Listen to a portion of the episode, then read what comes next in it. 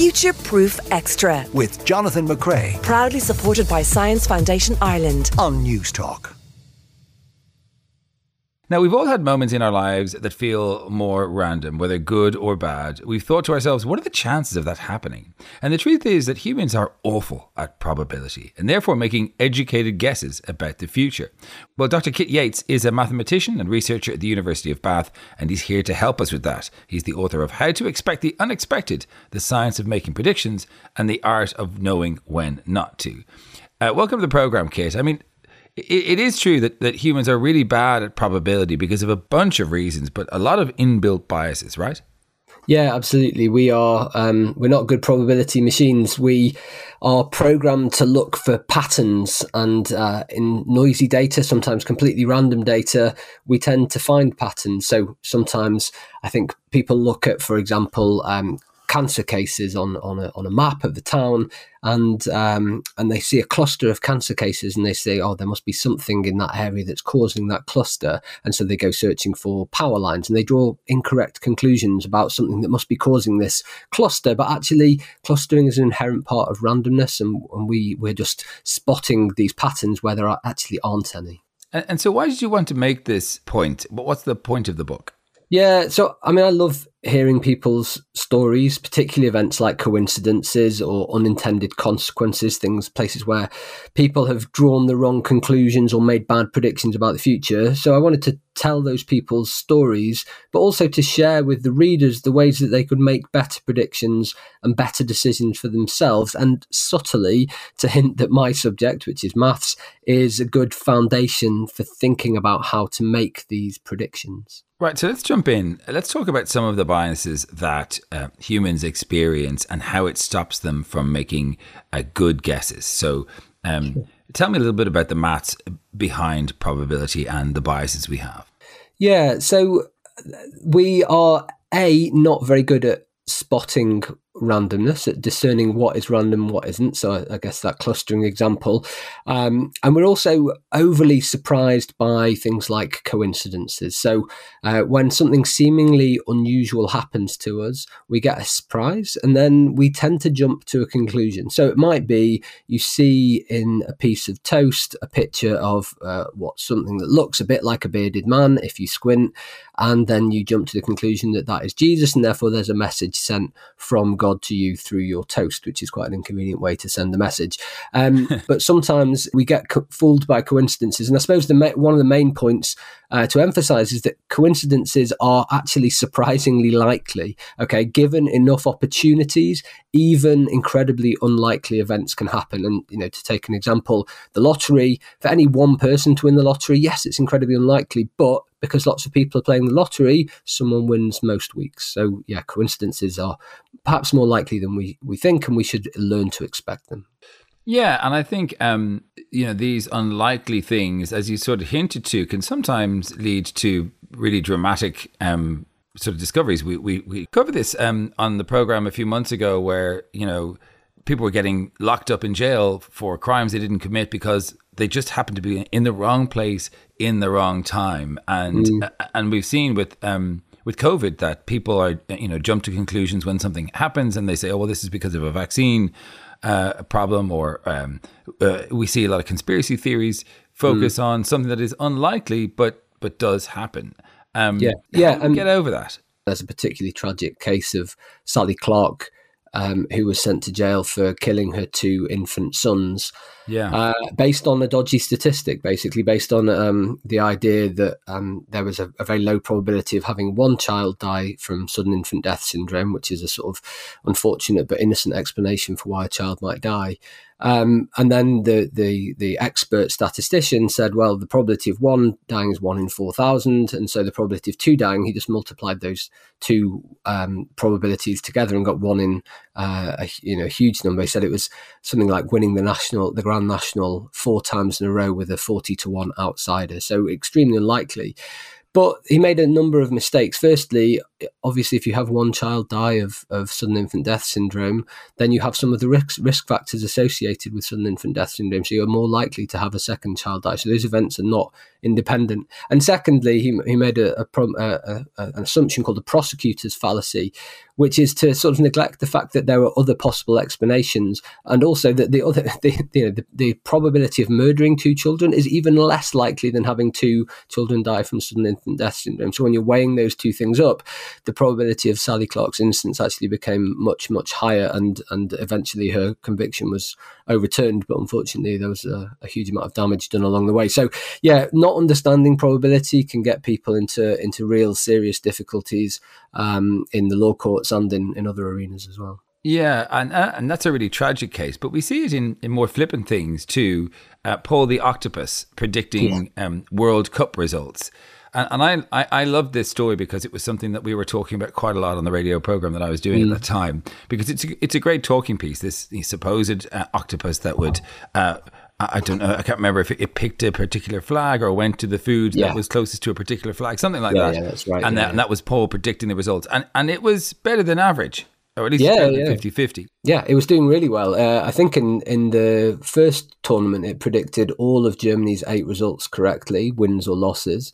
Uh, and in the next one, it predicted six out of eight. So, so overall, it did 14 out of 16 correct predictions, which seems you know, given it's a it's a it's a binary choice one and one and two, and they weren't accounting for draws in this case, uh, it seems incredibly unlikely that that should happen. But um, this is a, an example of something called survivorship bias, where we only see the the successes in life, if you like. So there are lots of other menageries or zoos putting their animals up for World Cup predictions. Simon the octopus, Dave the parakeet, whatever whatever it is, uh, picking out food or you know doing a task to predict a World Cup match but of course, as soon as they fail to make a correct prediction, it's not a story. Okay, when it happens early on, whereas Paul doing six or eight correct in a row, that became the story. But of course, there are tons of other animals. And actually, there's a mathematician called Matt Parker who, for the 2018 World Cup, I think he got he enrolled tens of thousands of people uh, to get their pets to predict certain uh, of England's World Cup matches, I think it was,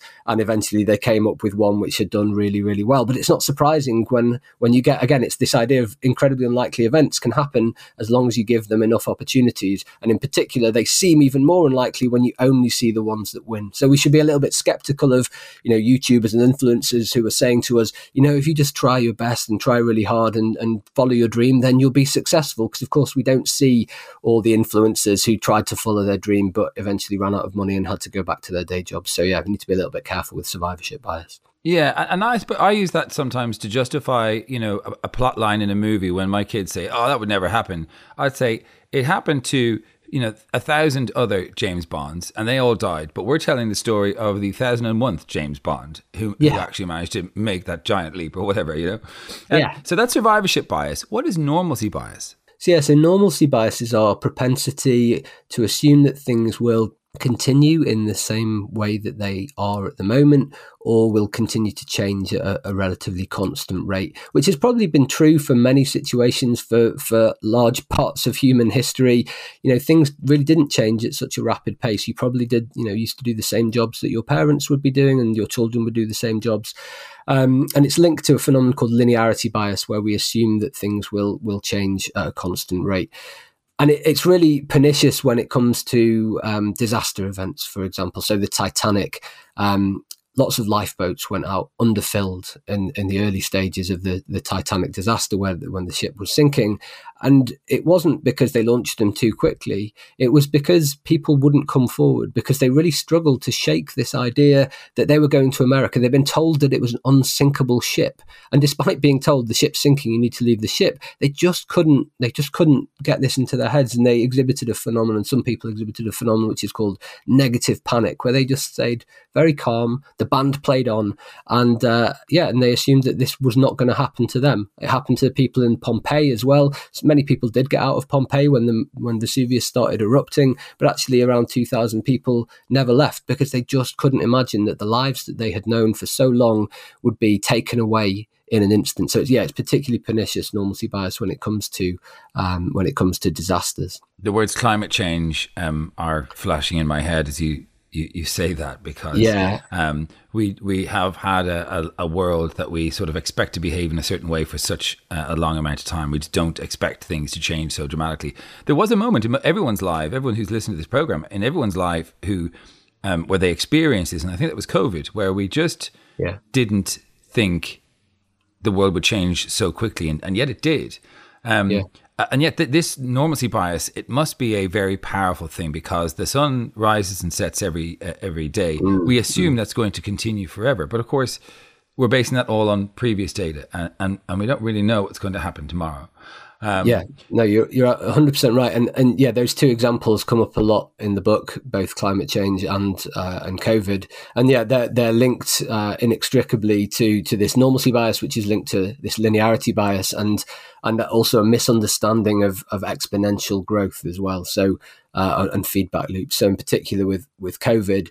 Um, there's uh, evidence from the early stages of pandemic to to suggest that people who exhibit what's called exponential growth bias, so people who underestimate how uh, quickly a process is going to grow when it's growing exponentially, uh, and I should explain that exponential growth has has a particular mathematical meaning.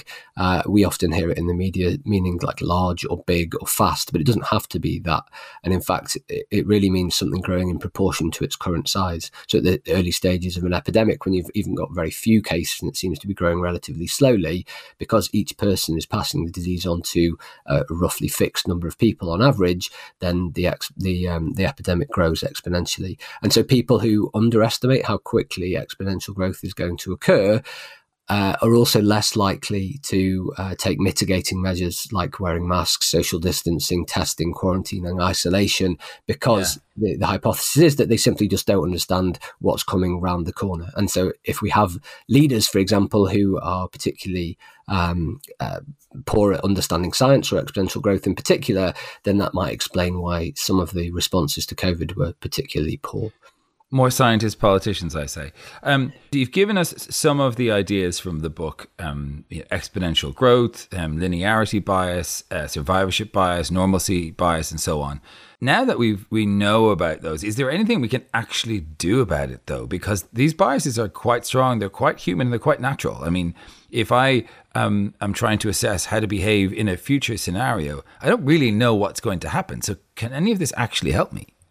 So, at, a, at a wider societal scale, I, I think the argument is that we should be using quantitative modeling in order to understand what's going on. So, for example, in the pandemic, if you want to know what's going to happen, what cases are going to do in the future, you really need to build a mathematical model. And that mathematical modeling came in for a lot of criticism during the pandemic. Um, partly because of another phenomenon that I talk about in the book, which is self defeating prophecy. So, if you make a prediction where 250,000 people are going to die, no government in the world can can allow that prediction to to to come to pass, and so they take measures to to mitigate the spread, and and that becomes a self defeating prophecy.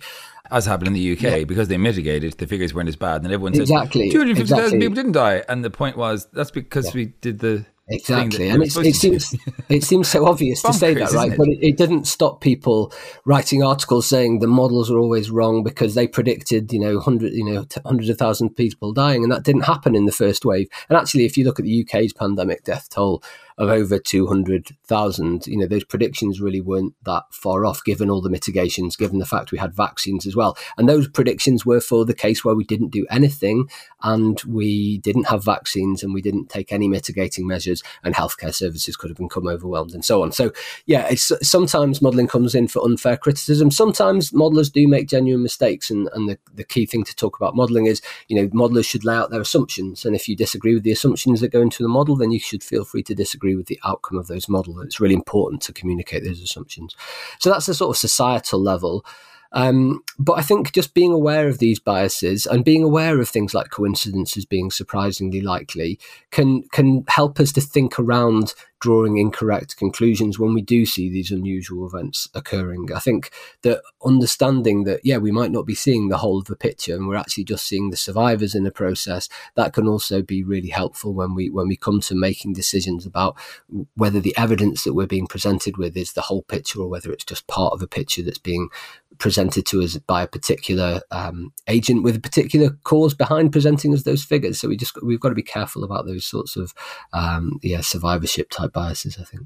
I was um, in my hotel room at midnight about two days ago, and I realized I hadn't seen the rental car key in a while. And I tore the apartment apart. I looked absolutely everywhere. I ran down to the restaurants I'd been to, to the hotel reception. I looked um, all around where the car was. I even considered diving into the water with a torch in the middle of the night trying to find the car keys. That's how desperate I was because we were three hours away from the airport and we had to leave that exact next morning. I gave up, woke up the next morning, and thought, is it possible it's in the bin? Now, you know, the bin bags in. Uh, in, a, in a, when it's already um, set up in an apartment, the bin bag it, it goes into the bin and covers the entire area. So it, it's Yeah. impossible for the key to be underneath that bag. And yet, Yeah. the minute we had to leave, I pulled out the bag, and underneath the bag there was the car key. Mm. I cannot explain how on earth it got there, but it got there. And at that very moment, I looked up to the sky and I said, "Thank you." no, I'm an atheist. I do not believe in God, but it seems that even though I know unlikely things happen, and I've, t- I've talked about probability for 11 or 12 years on this program, Yeah. I still find moments like that Yeah. really powerful and even make me question reality sometimes. So, Yeah. uh, I, I recommend you give this uh, a book a read, but forgive yourself if you still make decisions that aren't always based in reality and in maths because we are human after all. Yeah, a hundred percent. And what I don't want to do is ruin the magic of my family. Often, uh, often, you know, get on me saying like, "You're ruining this coincidence. This was really, this was really fun, and you've ruined it." But actually, like, what for me, the magic of coincidences isn't that they, or you know, unusual facts, isn't that they happen. It's it's that we spot them, right? So there are all sorts of great coincidence stories which people have told me since writing the book. People who've you know gone on holiday and they've sat in a restaurant um, and then on the opposite side of the restaurant, they've seen the next door neighbour, and neither of them knew that they were going on holiday. And for me, like the magic of coincidences is the fact that you actually spotted each other, that you weren't in the next door restaurant, or you weren't seated in the, in a way that you couldn't see each other. You know, that actually that you came up and you spotted this coincidence. I love hearing people's coincidences stories, and I don't want to steal the magic of coincidences at all because they're they're brilliant. They make such fantastic stories and they do make us want to be a lot, oh, that's a bit spooky, isn't it? That's a bit weird. But of course, I- guess I just want to emphasize that there are lots of coincidences, lots of ways in, in which things can spook us out. Um, but yeah, there are lots of different ways in which coincidences or unusual events could happen, and lots of people to whom they could happen to. And of course, there are lots of coincidences that happen that we don't spot, and, and the waiter in that restaurant could easily be in, uh, been one of your illegitimate children that you never knew about. Um, brilliant, uh, Dr. Kit Yates from the University of Bath, and author of How to Expect the Unexpected: The Science of Making Predictions. Thanks very much for joining us. Thanks so much. Future Proof Extra. with Jonathan McCrea Proudly supported by Science Foundation Ireland. on News Talk.